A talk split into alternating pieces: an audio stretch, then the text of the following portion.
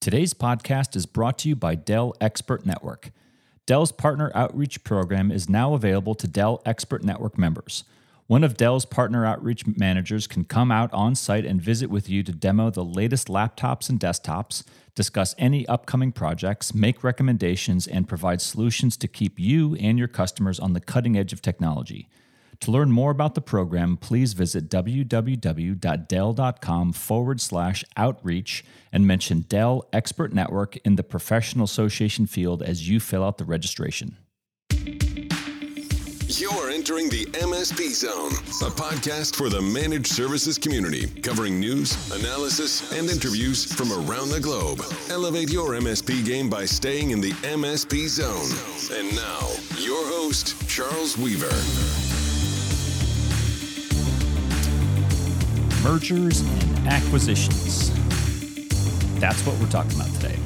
Um, we did a, a, little podcast about this uh, not too long ago, but uh, you know, every day I uh, communicate with uh, tons of MSPs, and every communication, whether it's a phone call, an email, a web meeting, it's a spark for an idea, right? It's a problem, it's a challenge, it's a uh, something they're trying to fix, and it typically is something that has um, been seen before, right? It's it's not new. Um, we talk a lot about you know the things that we see as, as issues in the managed services market are not new. Typically, some of sometimes they are, but for the most most part, the majority of these issues that MSPs bring up are not new things. They have, and that's a good thing because that means that if the problem has been addressed before, we can solve it much more quickly because there's a known solution to it, right? Um, but nevertheless, uh, we, we did something about mergers and acquisitions a little while ago, and it, and it came up again in a topic conversation. And uh, this has this is not just one conversation. This is many conversations, and I will be. Uh, I beg your indulgence and your your forgiveness in advance because I don't mean this to, to apply to any one person. I actually know a lot of MSPs who are um, in an acquisitive mode, shall we say? That's my term. They're looking to buy. They're on the prowl to buy, and I come across this a lot, and I know why it's happening, and we've talked about why it's happening here. Um, but separate from why it's happening, I, I would like to talk about the the other why questions, which are related to kind of why would you do this in the first place, right? Not why is it happening, but why would you want to go through this process, both as a buyer and as a seller? And that's what I intend to do today is, is kind of break down some kind of I would call them fundamentals, the basics of, of mergers and acquisitions from a buy side standpoint, from a sell side standpoint, and then generally speaking, uh, specific to the managed services profession, uh, talk about M&A best practices and what you may want to consider if you are thinking about a merger or acquisition or selling in the near future. And let's face it, I mean, everybody's a buyer until they're a seller. And That's there's always someone bigger out there, right? So this should apply to everybody. Everybody, you know, unless you're a publicly traded company, um, which vast majority of companies on the planet are not, right? They're privately held.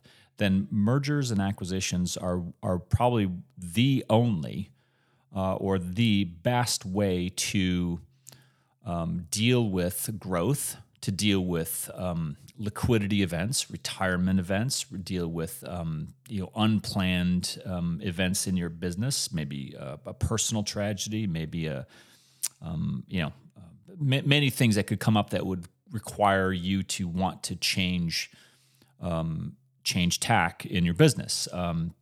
We'll talk about all that. So let's just dive right in and. give some context. So, right, I, I come across MSPs. You guys call in, you email in, and you say something along the um, along the lines of this.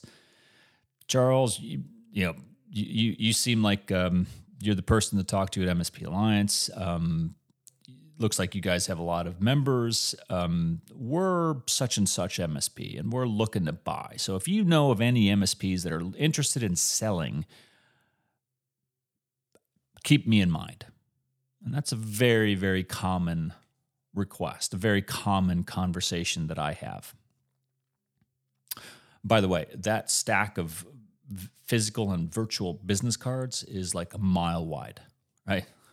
I've, I've, I've got, I've got thou, uh, probably more realistically, hundreds of MSP business owners who are in an acquisitive mode and want our help in identifying sellers.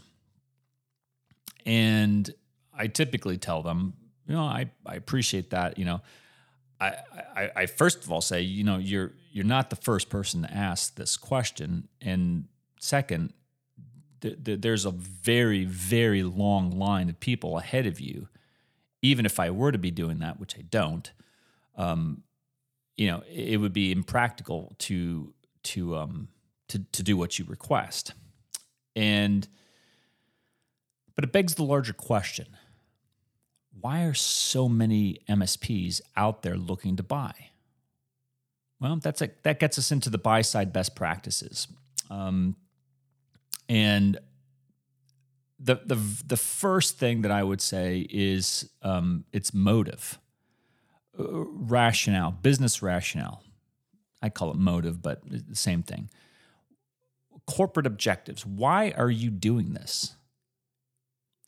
If you're and I I come across this all the time, and it reminds me of of um, yeah, people in, in high school when they're trying to gain weight, right? They're going out for wrestling or football or some sport, and and they're they're thin, they're scrawny, they have no muscles, and what they they want they want to bulk up, right? They want to bulk up fast, and so they they come up with crazy schemes to do that most of the times it's not healthy because they're not doing it under proper supervision. But that's the analogy I'm using here.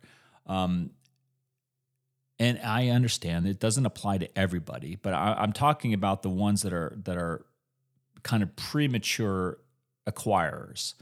Uh, I, I, I, use that term to, to say that they're not prepared or or haven't thought through fully the things that are going to be required uh, of them to do any deal, one much less multiple deals. Um, so motive is a is I would start with motive. What is it that you are trying to solve? If it's if it's sheer bulk, if it's growth, if if you want to grow your top line revenue, top line managed services revenue specifically, I would say think again think long and hard about why you're doing that. Because I have never seen, I've never come across an MSP that successfully grew their managed services practice purely or significantly through acquisition. It may, for a time, and I know some of you are saying, "Well, but but there's been these examples out there," and I'm not going to use examples um, because I'm gonna I'm gonna give you some cold hard analysis of those well-known examples that I'm not going to talk about, but you know that they're out there. I've written about them. Those grow by acquisition endeavors I'm not aware of one that has been truly successful uh, according to a variety of metrics. Most of them disintegrate. Customers peel off. No, no. When when I say that they don't they don't have success, what I'm what I'm meaning is I'm not counting that based off of the number of successful deals you close. All right, that's not a measure of success. A an M&A shop, a private equity shop, a venture capital, a private a, a bank that has an M&A division to it does use that notch on their belt as a metric of success. How many M&A deals have you done? That would be a legitimate question. That would not be a legitimate question for an MSP to ask of, of themselves. How many M&A deals have you done? As in, the more M&A deals you've done, the more the, the, the better you are as an MSP. Completely untrue. It just means you know how to sell. It just means you know how to close a deal and get someone else to accept some money to, to sell their their their company, their their equity or their their assets. And so if you if you accept that premise, then there there must be another metric to success. And the metric to success that I reuse is what happens after the deal is closed. What happens to those customers? What happens to those employees of the company you bought? What happens to the to the owners, the key stakeholders? All of those things matter. They are things to be measured. And if you take a company that has bought a, a, significant number of MSPs, and yet they have you know lost a great amount of the customers that came along with those acquisitions, I would say that that has not been a particularly successful endeavor. Now, you have to have your own motive. You have to have your own corporate reasoning for why you're doing this as a buyer. Number one. Number two. This is and this really irks me because this is this is the um, the layaway effect, right? I, I when I did M and A a long time ago, I, I I came across this a lot, and that is the the buyer that is out there shopping for a Ferrari. All right, a high ticket item, and thinks that he's got a pressure, we used to call a fire sale, right? Someone who's a motivated seller, uh, in other parlance, someone who wants to get rid of their company fast. And because they're highly motivated for whatever reason, um, they're, the buyer thinks they will be willing to take less. And, and that typically comes with the inevitable, you're so ugly, right? I, I use this term a lot because it, it's like dating.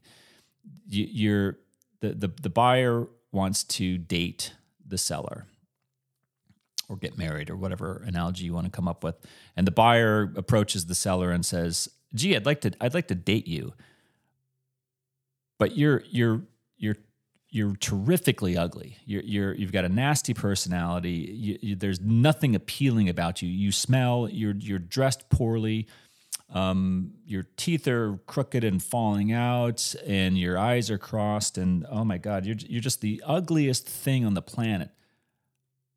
But I'd still like to take you out. But I'm not gonna I'm not gonna pay for much. You're you're, you're actually gonna pay me, or you know I'm gonna pay much much less for the privilege of taking you out. That's what I come across a lot, right? So it's a tactic. I get it. It's a it's a buyer tactic it's to be expected, but it often accompanies this funding issue. And and I don't know if it's a if it's a re, if it's a practice because they don't have the funding lined up, or it's a practice just because they've been taught that. I I, I don't quite know that, but I, I would say that there's a certain number of cases where this tactic has been employed, where the the buyer is trying to do a deal, or typically you see this in they're trying to do multiple deals, right? They got multiple irons in the fire and they don't know who's going to close first, but they don't have money to do all of them. Sometimes they don't even have money to do any of them. And what they're trying to do is line up one or or several sellers to take that, package it up, and take it to a lender, right? It could be a bank, it could be a private individual, it could be a, a, a PE firm, a private equity firm, whatever. The, the buyer employs that tactic to to to not only get the, the, the best price they can, which I, I accept as a tactic. I don't think it's a particularly successful one, but it's a tactic nonetheless. And it's a stalling tactic as well, which it, it is designed to to keep the the seller on the the hook to buy time for the the buyer to get their funding in, in, in line. And that will also correspond with a you know typically well below market um, offer that includes a very very low amount of money down right uh, the the layaway effect right which is if you went into a, that Ferrari dealership and said yeah I, I like to buy this um, but you know what I'm gonna I'm gonna pay for it over time and I'm gonna I'm gonna give you I'm gonna give you 10% of the total value of the car and I'm gonna pay the rest to you if the Ferrari performs the way I think it's to perform, the way I think it should perform. But if it doesn't, then I'm only going to pay you 50% of the value of this Ferrari. Right. We see a lot of that. And that typically is um, extraordinarily risk averse buyer, potentially also coupled with a buyer who is uh, light in the pocketbook. They don't have the money to do a deal. Um, and and sometimes I, I think this is actually a, a fairly significant thing. Um, I come across a lot of buyers who they themselves they they may have a stake horse, right? Um, they may have someone staking them.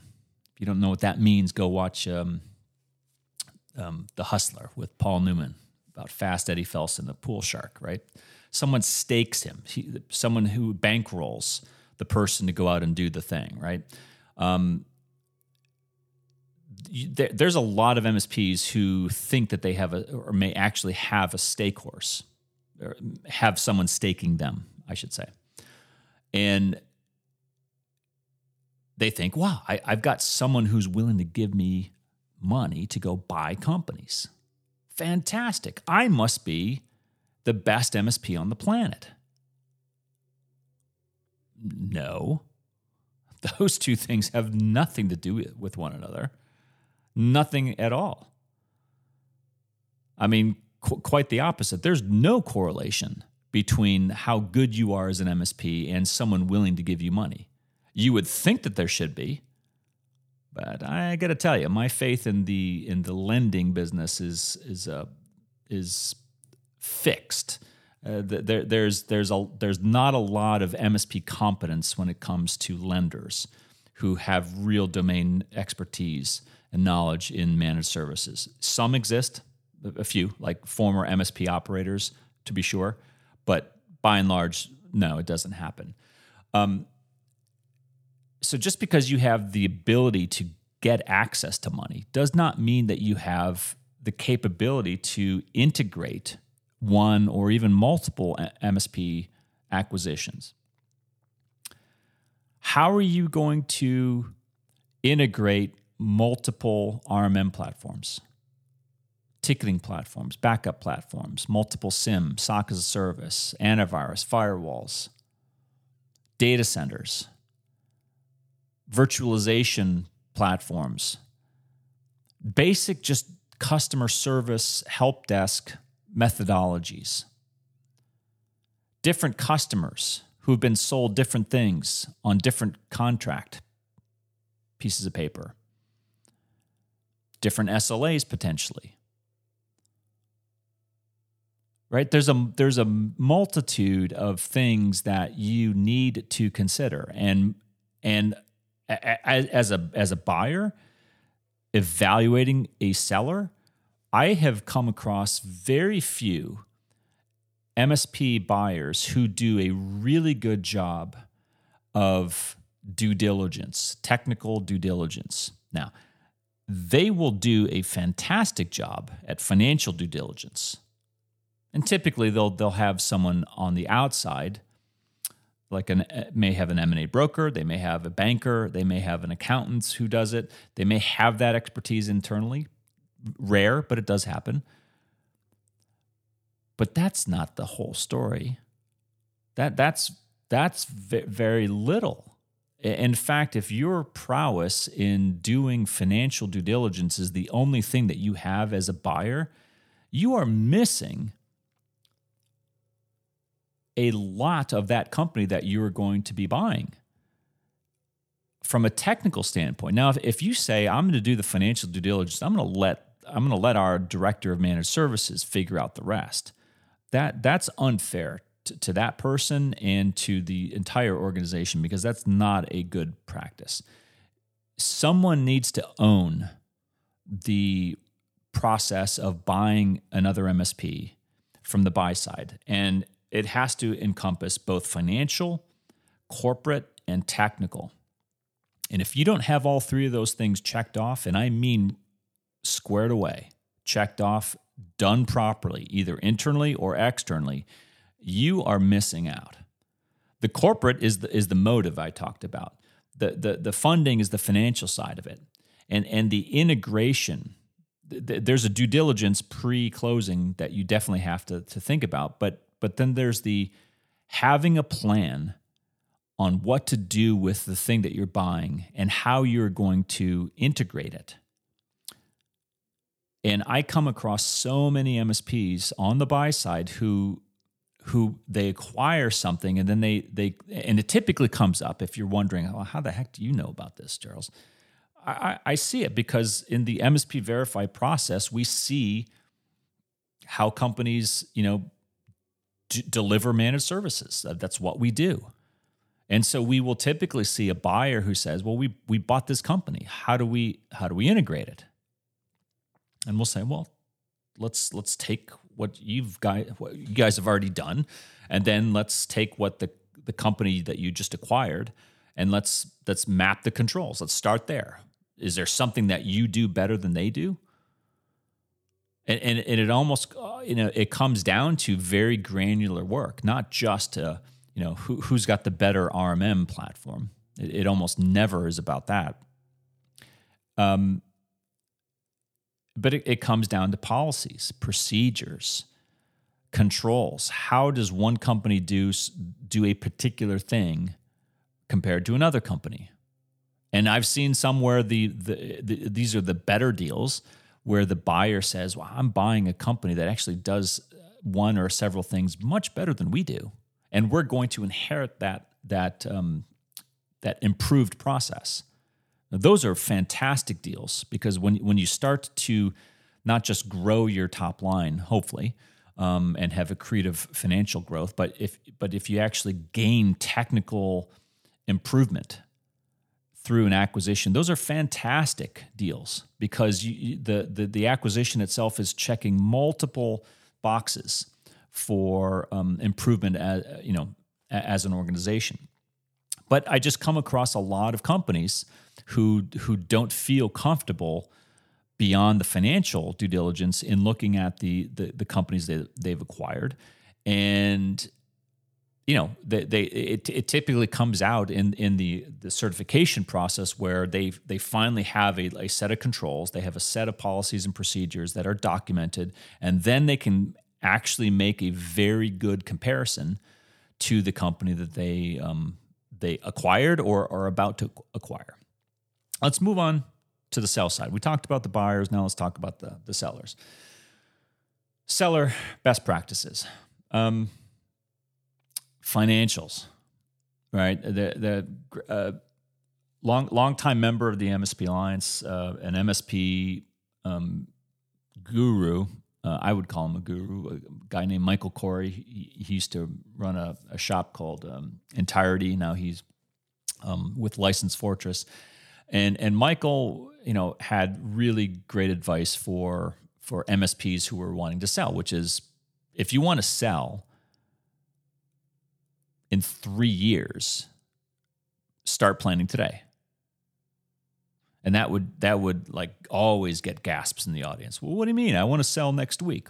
It doesn't work like that. It's not it's not the type of thing where you put a house up for sale and then it, it, it moves, you know, in 30 days selling a, a company, any company, but particularly an MSP practice, takes time. Your financials are a story of your company. And and and Michael used to say, I should call him Dr. Corey because he he has his doctorate now. Dr. Corey would say, you need three years minimum of financials that tell a, a good story that you want to tell. Right. So if you've been on a downturn, right, last three years, last trailing um, three years of financials tell a story of, of steady year over year decline, guess what? You're not going to be in a strong negotiating position when you go to sell if, if that's your story.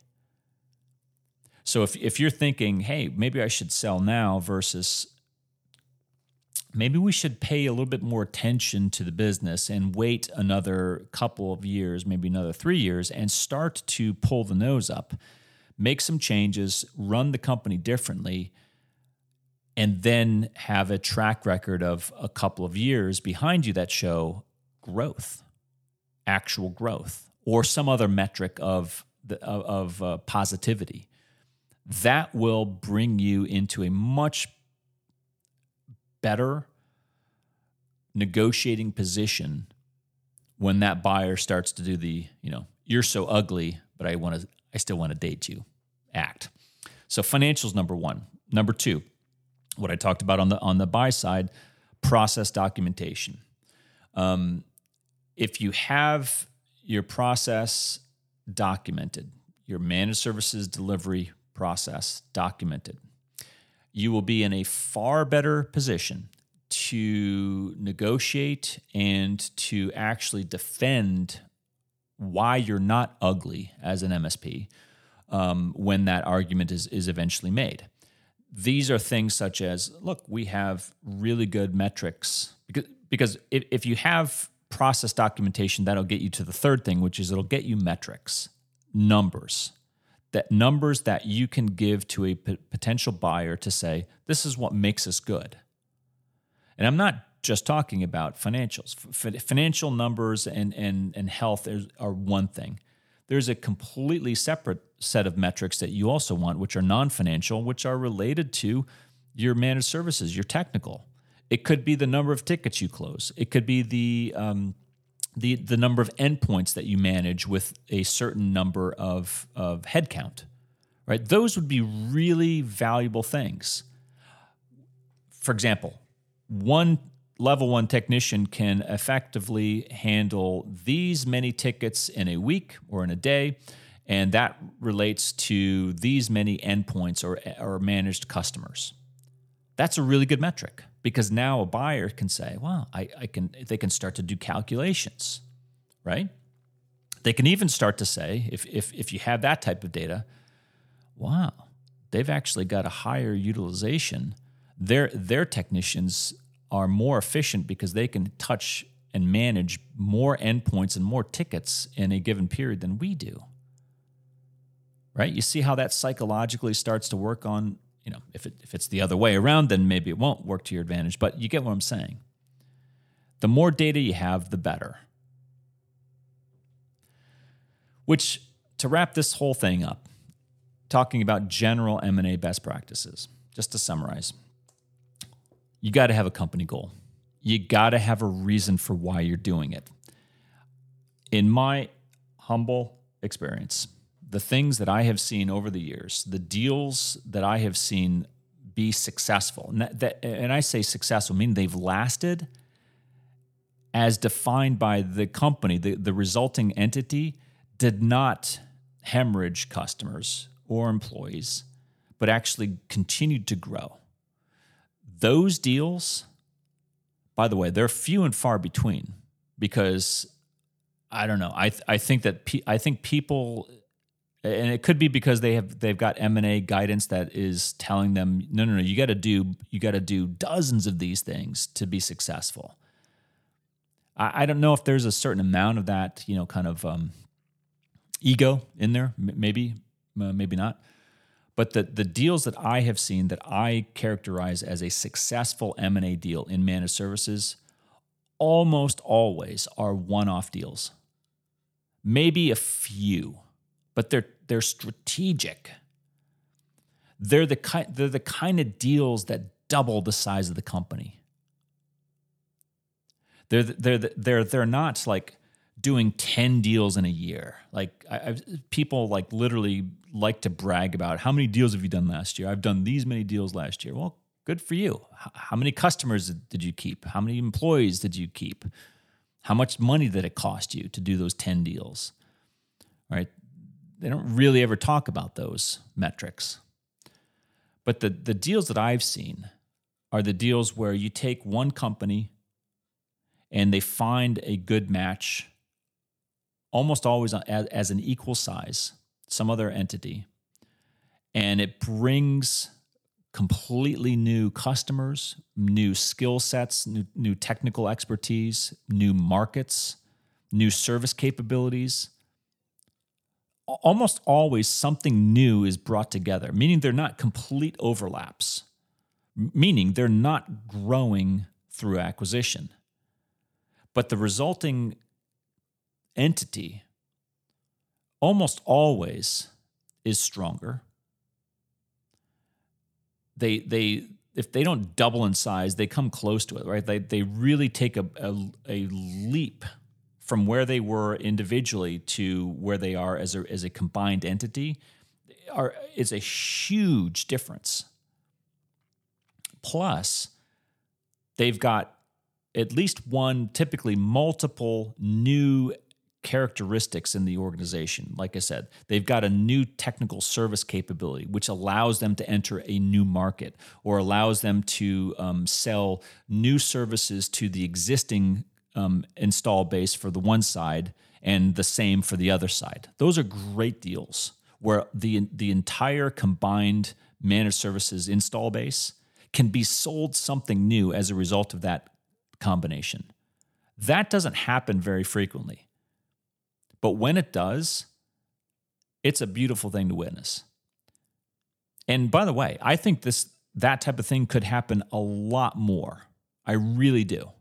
Like I, I think if you took even two identical MSPs, did the same exact thing, but one MSP has one customer base and, and the other MSP has a completely separate MSP base. Typically, typically, not always, but typically it also includes a different geography right? Those are really fantastic deals to, to look at because that will bring true accretive growth to the resulting entity. And and in wrapping this up, you, you got to have an outcome measurement, meaning you've got to be able to measure the success of the deal. And I don't mean just a financial measurement, because I know that the the financial, you know, the accountants will will have that metric. But you also have to have that from many other elements. You know, I've, I've mentioned a few of them here. Customers. Did you keep customers? Did you did you lose customers as a result of the combination? So I'm talking post closing. Are you measuring things to measure the success of the deal? Because it could have been otherwise a great deal, poorly executed. I know that's a tough thing to, to think about, but we are humans and we all make mistakes. You could have the textbook perfect M&A deal and have it blow up or or have it be less optimal than it could have been because of a mistake. And if you look at you know every M&A deal ought to be examined, you know, examined for what happened that went well and what did what what did you not do as well as you could have. So that's my little M&A best practices for the MSP market. I hope I hope you learned something from it. Um, I I actually learn a lot about you know th- these deals because I, I, see them now from a very different perspective. You know, from the from the certification standpoint of looking at buyer or seller, and, and t- typically happens for both. But I see a lot on the buy side where they they acquire a company and they start to to integrate and the integration i mean it always in, involves the you know if they're in an msp verify or getting a SOC 2 the, then we see that very upfront and close and personal and it, it's a very interesting um, thing to observe because it's it's a non-financial um, side of the business that that we pay a lot of attention to that we you know i think that if, if you're wanting to grow think about that as a as a metric for how you're going to really make an acquisition successful. And if you're on the sell side, you should have the same thing because I'm assuming you want to be part of a successful acquisition, right? You don't want to see the thing that you worked hard for evaporate the moment you, you, you sell. I mean, most people don't want to see that. But anyway, um, M&A is a good thing. It's a very necessary thing in our sector, but it needs to be done correctly. It needs to be done in the right way, following the right motives and the right sequence and the right integration and all that. If you do those things, it can work and it can do incredible things for your MSP practice. Until next time. Thanks for listening.